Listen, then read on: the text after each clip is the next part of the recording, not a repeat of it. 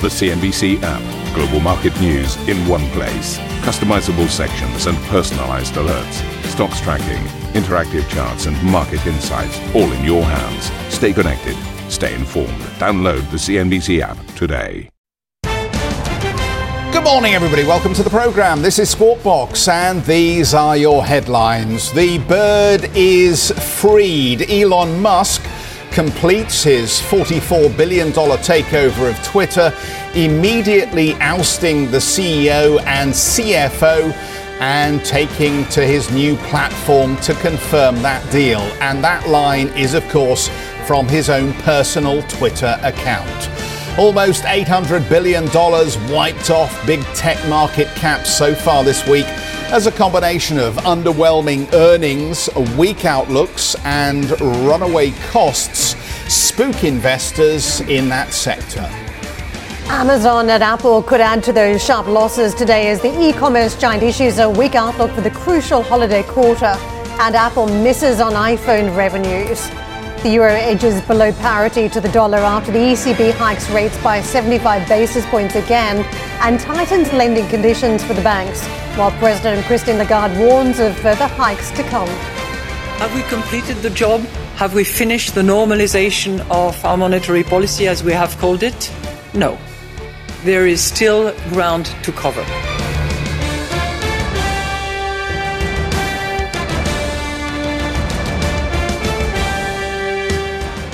Elon Musk is now in charge of Twitter. The Tesla CEO had until today to finalize his $44 billion acquisition or face a court battle. Twitter shares will be suspended from the NYSE today and removed from the S&P 500 on Tuesday. They're up more than 25% this year after Musk proposed a sale price of $54.20 a share in April. The CEO, Parag Agrawal, and finance chief Ned Segal have now left the company, according to our sources. Well, Arjun has more. Arjun, this has been a fairly torturous battle, but it seems like it's culminating at the point where tech stocks are now plunging on the back of earnings. Just give us a sense of day one for Elon Musk, really. Yeah, absolutely. I mean, he's already sort of began to make the pitch to advertising. He put out a, a big tweet statement saying, uh, that, or trying to reassure advertisers at least, because there is this fear that when he takes over, uh, he has called himself a free speech absolutist. Many fear that perhaps this could mean he brings a bunch of people who've already been banned back to the platform, that sort of some of this free speech could get out of control. But he's saying to advertisers, Twitter obviously cannot become a free for all hellscape, he said, where anything can be said with no consequences. He's trying to calm advertisers here, and he's saying that he Twitter aspires to be the most respected advertising platform. So that's his number one task here, is to make sure that a number of advertisers don't flee the platform on the fear that it becomes a place where they can't really serve ads uh, to users for fear of those ads being served up to some controversial content. I think that's his first task. Secondly, I think his big task is going to be making sure morale at the company remains high. We know a lot of uh, people, employees, are worried about what his tenure might look like as well. He's already cleared out the CEO, the head of legal, the CFO as well. So keeping morale is going to be pretty uh, key. And I think the third task really is to lay out a vision, not just to employees, but to investors as well. What exactly does Twitter under Elon Musk look like? And those are questions uh, that we don't have the answers to yet. Do we know what the sync was about? Do we, do we have definitive uh, on the sink? Because I think everybody looked at it and they thought sink, kitchen sinking, layoffs, restructuring. But then there was this whole alternative uh, meme about how he was basically just taking his own uh, t- uh, sync to the executive suite that he, he was going to be operating in. But that, that one didn't seem very sensible either.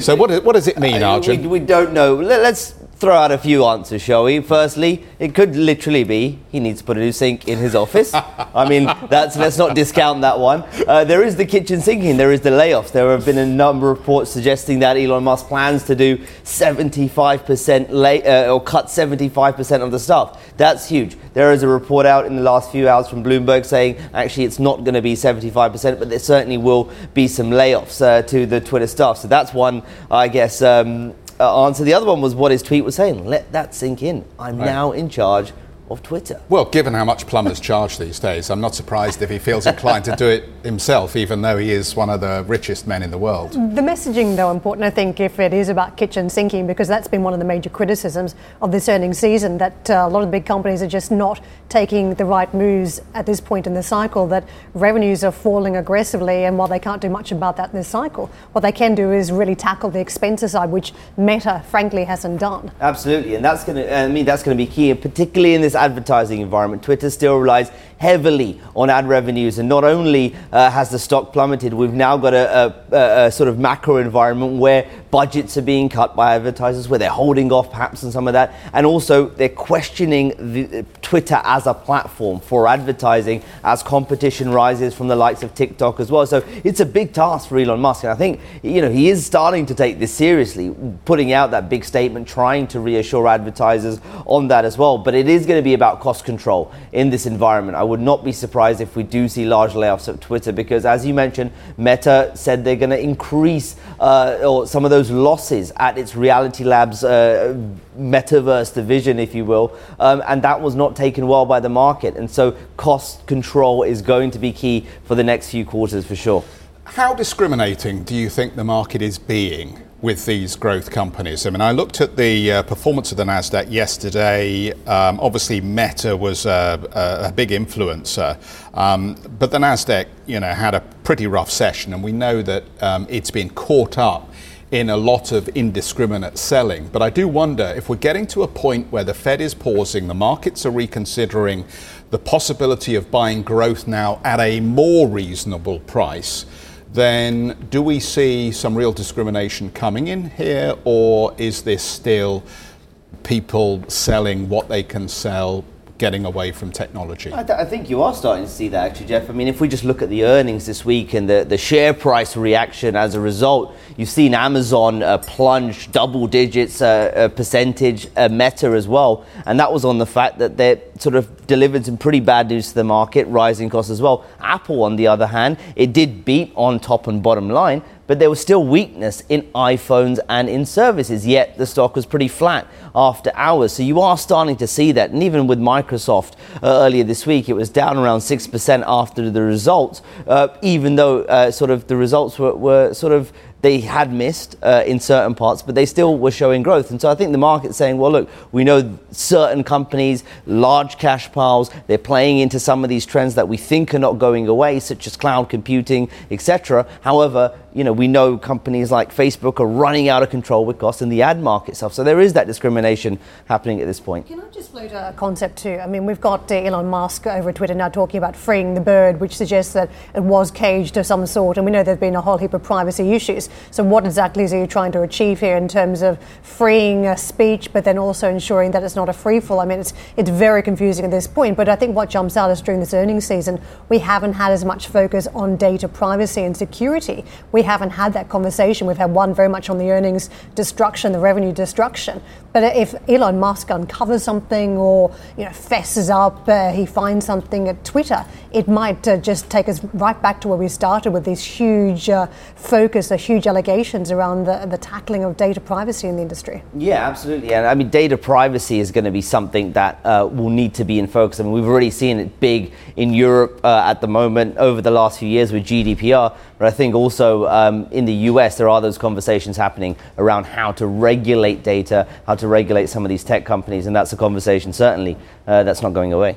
Terrific. Arjun, thank you very much indeed. Uh, how are the markets then, Karen? Well, we've got the big tech uh, players to show you over the course of this week, and I think what jumps out clearly is the Meta story this week today performance now after the plunge yesterday. It's lost a quarter of its value, incredible falls, and you'll see what that uh, means over the course of this year shortly. Uh, the other trades, Amazon down 7%, so we're talking high single digit declines here. Market leader, don't forget, back in the day, Microsoft 6% south, and uh, on Alphabet 8% plus uh, in terms of the, the losses it's uh, tallied up this week. The exception has been Netflix. I just want to say, of course, we're waiting for the caveat here that we've got a trade uh, that is still yet to materialize around earnings reaction to a couple of these stocks, Apple and Amazon. So we may see uh, a different uh, point for the weekend finish by the end of the trade today. But uh, I want to take you to this 24% level. We can switch over the chart for Meta, the week to day performance, that enormous plunge that we've seen In context, it now means we're down 70%.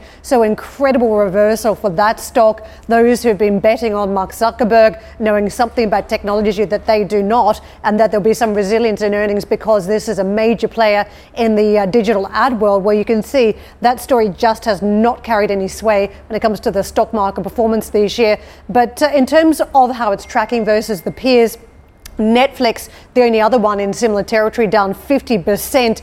The uh, rest of the names more modest in terms of those declines, particularly for Apple, down 18%. It's been a clawback trade for that stock a little bit over the course of this year, but still uh, double digit declines. Uh, an incredible reversal in terms of overall stock performance, but versus the peers, slightly better performance 32 to 36, 33 roughly. Microsoft, Alphabet, Amazon seem to be in the same vein in terms of that underperformance. So, uh, what is really jumping out if you just take a look at these two is just how different the fortunes have been for Apple and for Meta. Well, let's just take a look at Meta in session, see the contribution that uh, came through yesterday on the back of the earnings reaction, uh, down as you can see 24.5%. It was uh, an incredible journey, and over the course of the trading session, you could see it was uh, really right into the finishing stages where we saw some of that decline, a bit of a pop into the end finally in the last minutes, but the destruction, very much one where investors saw uh, the uh, violent reaction on markets yesterday to that story, Geoff. Terrific, Karen. Thank you. Apple shares rose slightly then in extended trade after the company beat Wall Street expectations in the fiscal fourth quarter. The tech giant posting $90 billion in revenue, up more than 8% year over year. But revenue in core categories such as iPhones and services fell short of expectations. Amazon shares fell in after hours trade after the company missed on revenue expectations and posted disappointing guidance for its upcoming quarter. The e commerce giant reporting $127 billion in revenue, with its key category, Amazon Web Services, posting a lower than expected $20.5 billion in revenue. Giving us a heads up on the markets this morning, Dan Scott, head of multi asset at Vontobel Asset Management. Dan, good morning to you. Um, let, let, me pick up on the theme that we started in on with Arjun about how discriminating the market is being around these growth stocks at the moment. How do you feel about re entering any of these businesses at this point, given how far they've fallen? Well, look, you, you know, Geoff, that, and good morning. Thanks for having me on. Um, you know that just very recently we decided to reduce our cash positioning and slowly dip our toes back in the water and take our equity positioning to a cautious overweight. Um, we didn't do it by buying tech stocks, though. What we've done is we've closed our underweight position in European equities, where we thought that the valuations had just become too appealing, uh, and a lot of the macro headwinds are starting to fall away, or at least one critical one, and that's gas prices. Um, and we also decided to close our short position on Japanese yen via Japanese equities because we felt that um, they're likely were probably at a low as well. So um, overall, we remain defensive in our equities positioning. It tends to be companies that have strong balance sheet, good free cash flow, um, that have good dividend yields. We wouldn't go out the risk spectrum and start buying tech just yet. Uh, because that's likely not going to see a sustainable recovery until you see pivot in Fed speak.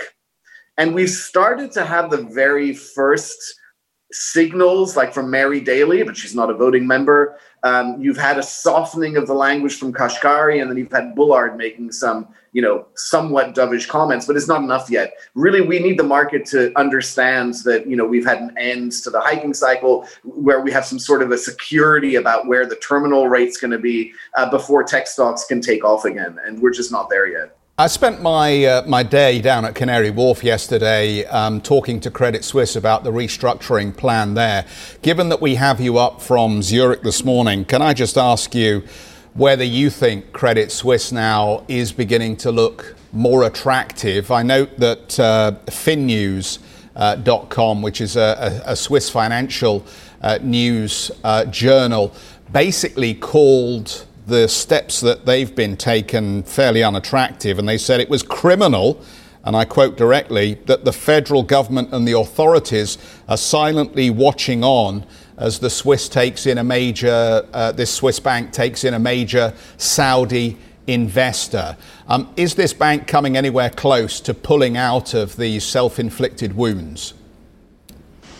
Uh, I'm not sure where to start. There's so many elements of that question, Geoff, but maybe we start with the least uh, controversial part, which is valuations. I mean, you know, you buy Credit Suisse shares for the same price as a cup of coffee. So, um, you know, up to you on where you think uh, or what you think has more upside um, yeah, the, you know, the, there's a reason why the valuations are where they are on Credit Suisse. I mean, obviously the market knew or was pricing in the dilution.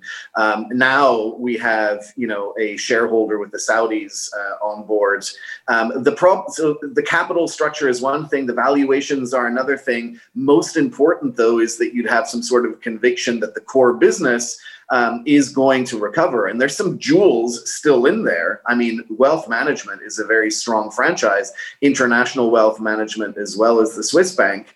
Um, but unfortunately, um, they've been witnessing outflows when others have been seeing inflows. So, from that perspective, you know, the reputational damage has started to leave its mark on the core business, and that really is um, not a positive development. So, you know, um, I think that the banking sector in general right now has become a lot more attractive because of the developments on net interest margins. Uh, but you probably are not going to end up with Credit Suisse at the end of your investment, um, you know, uh, process because there are just so many other banks that right now have fewer problems and and a clearer trajectory to further upside. Uh, Dan, I wonder whether we're down to a moment uh, now in time where it's about management execution on expenses. I mean, we, are talking about the banks and also technology companies. The banks, it seems, uh, are well used to that uh, economic cycle and how to go in and trim headcount uh, very aggressively, how to pull back on risk. But we just are not seeing the same type of maneuvers from technology that have had an incredible uh, upbeat run for many, many years. So, do you think at this point we now need to look at the execution in the C suite? Well, I, sorry, um, I, I, missed the question. Were you asking me whether tech is cutting jobs fast enough? I'm asking you whether now it's about execution in the C-suite, that the type uh-huh. of maneuvering to tackle expenses is going to be quite key in this cycle, which is really hitting everyone from tech to banks.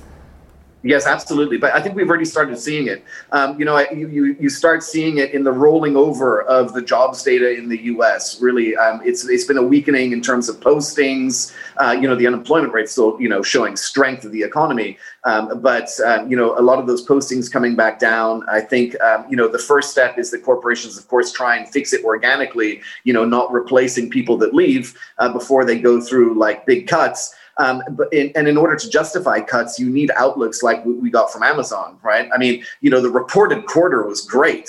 15% growth in revenue. That's great. That's what I'm looking for in a tech stock. The problem is the outlook, you know, 2 to 8% growth that's not what I'm looking for in a tech stock. So um, when you have that kind of subdued outlook on revenue, then of course, yeah, you need to start looking at cost management. And I think um, jobs are going to have to weaken. That's that's a further piece of the puzzle um, for us as allocators. Actually, we need to see not only inflation rolling over. We've seen headline inflation roll over. Now we need to see core coming down more meaningfully. And actually, we'd like to see unemployment ticking higher because that's going to allow you know us to understand where the terminal rate is and is going to allow the Fed to start changing the language, start talking about stopping or thinking about talking about stopping. That's going to give the market some security. So yeah, that's the next piece of the puzzle we're, we're still waiting for. And Dan, I want to extract the comments on gold because I can see in your research that you keep, are saying keep an overweight on gold. I haven't seen that in a lot of uh, research notes of late. What's attractive about it? Yeah, so uh, I'm, I'm happy to take the heat there. You know, um, gold has uh, obviously, you know, the, the, the, the, biggest correlation is an in, core, inverse correlation to rates. And so as long as we don't know how much further rates are going to go up, gold prices are likely not going to, uh, to, to go up. Um, so, and the strength of the dollar, of course, has also been a real challenge. Keep in mind, this is really just a currency issue that we have on the strength uh, in dollar, why you see gold being weak. If you price gold in euro, we're at record highs, but obviously that doesn't do as much good. It's, it's hurt our performance I have it in the portfolios, and I still believe that you need to have a position in gold in the portfolios because it's the best insurance policy. You know, so yeah, I give up you know any yield um, on this asset, but I don't pay uh, for protection in terms of having derivatives in my portfolios. That's why I have gold in there. It's a great hedge. Dan, always a pleasure. Thanks so much for that. We'll see you on another day. Dan Scott, head of multi asset at Vontobel Asset Management. The US economy grew for the first time this year in the third quarter. GDP accelerated faster than expected, coming in at 2.6%. It follows two consecutive quarters of contraction, meeting a commonly accepted definition of recession. The growth came in part due to a narrowing trade deficit which economists had expected and considered to be a one off occurrence that won't be repeated in future quarters. Let's uh, talk about what's coming up today as the US PCE data is due out later on, the Fed's preferred inflation gauge. Uh, this is effectively uh, the uh, personal consumption expenditures price index. It's expected to show inflation rising 5.2% on the year in September versus 4.9% growth in August. It comes just days ahead of the Fed's next interest rate decision, where the FOMC is expected to unveil another 75 basis point hike. Well, coming up on the show, the ECB doubles down on fighting inflation, hiking rates by 75 basis points for the second straight meeting. We'll have more next. And catch up with the podcast, Elon Musk's takeover of Twitter and his plans for the company feature strongly. I recommend it.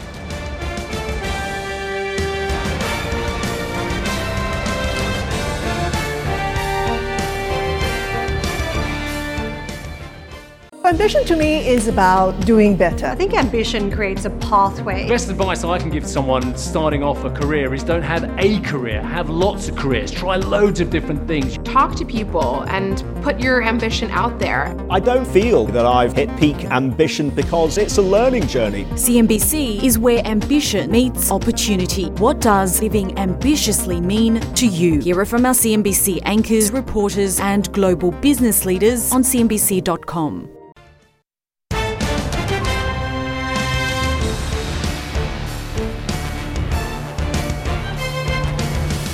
Let's call this little segment Central Bank Roundup. Mm. The Bank of Japan has lifted its inflation outlook through to 2024 and warned that risks are skewed to the upside. The central bank maintaining rates at ultra low levels as expected, with the country yet to see the same persistent, rampant inflation as elsewhere in the world. The ECB has hiked rates by 75 basis points for the second straight meeting with uh, ECB President Christine Lagarde warning there is more ground to cover. The central bank also scaled back its support for European lenders, but gave no indication as to when it will start reducing its balance sheet. Well, Joumanna is back with us from breezy Frankfurt. She's here in the London studio to talk us through exactly what the glide path on rates looks like from here on in. Joumanna. That's right, Geoff. So let's just start with the main announcement a hike of 75 basis points. To be honest, it was pretty well telegraphed that they were going to go ahead and do that. They've been talking about market expectations into the meeting and pretty much affirmed what the market had been pricing in. Its second 75 basis point hike back to back, taking the deposit rate to 1.5 percentage points and the total amount of hikes in this hiking cycle to 200 basis points. Now, for anyone who was looking for an announcement on QT, a possible reduction of the balance sheet when it comes to the bonds sitting on the balance sheet. Well, that did not happen yesterday. However, the President Lagarde did allude to a decision being made come December. There was a modification in some of the language, however, specifically because the ECB did hint at further rate hikes to come, but dropped the reference to the next several meetings. They also did say that substantial progress had been made on uh, uh, on with, withdrawing some of the monetary accommodations. So those couple of lines that were included were taken to be quite dovish. I just want to mention as well that they did make an announcement on the TLTRO funding. This is something that we had been talking about about a carry arbitrage opportunity that opened up for the European banks. They're now tweaking the terms of the funding rate so that banks will no longer enjoy that carry opportunity as of November 23rd. But as for the rate outlook, during the press conference, I asked asked Christine Lagarde whether future hikes could actually be smaller given we're approaching 2%, which is what they have signaled to be the neutral rate in the past. Let's take a listen. It's a significant rate increase, 75 basis point, twice in a row. And we decided to do that in order to pursue the substantial progress that we have to make in order to withdraw uh, monetary policy accommodation. Our sense is that we have already made uh, significant progress. As I said, we are not done yet. There is more ground to cover. And uh, the question of what pace uh, will be uh, what will be the magnitude of future rates will be determined meeting by meeting.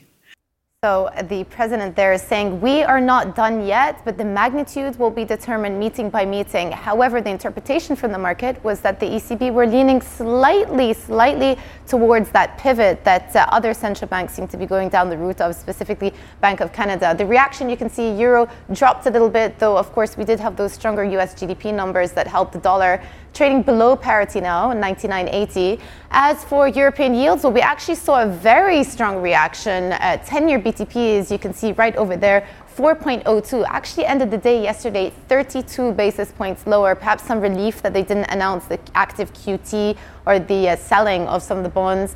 Uh, 10 year bonds you can see at 196 also ended the day about 13 basis points lower as well.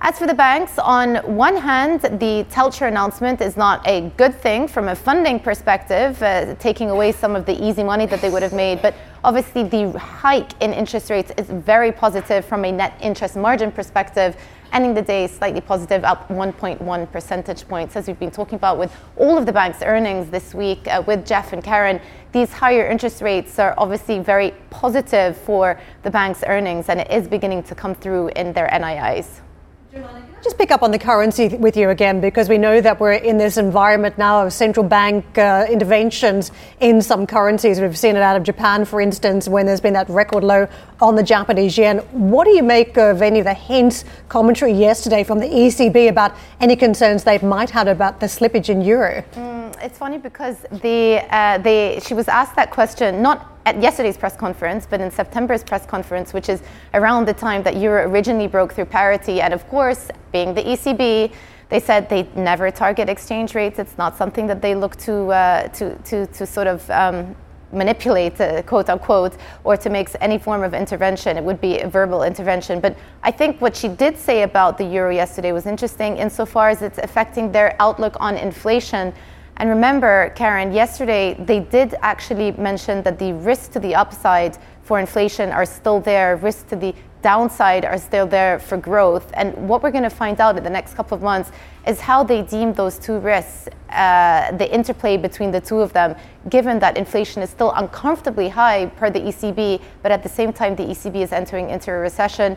And then people say, well, given that the growth outlook is so negative, no wonder that euro really can't get a bid at this point. Um, Giovanna, one, one of the interesting issues, I think, is the balance between hawks and doves at the ECB at the moment on the governing council, because my sense is that the hawks are in charge but the Doves are pushing back at this stage. And I do wonder, um, in terms of how much consensus there is for this policy going forward, whether we will start to see the Doves begin to get a little bit more strength in the conversation. Mm.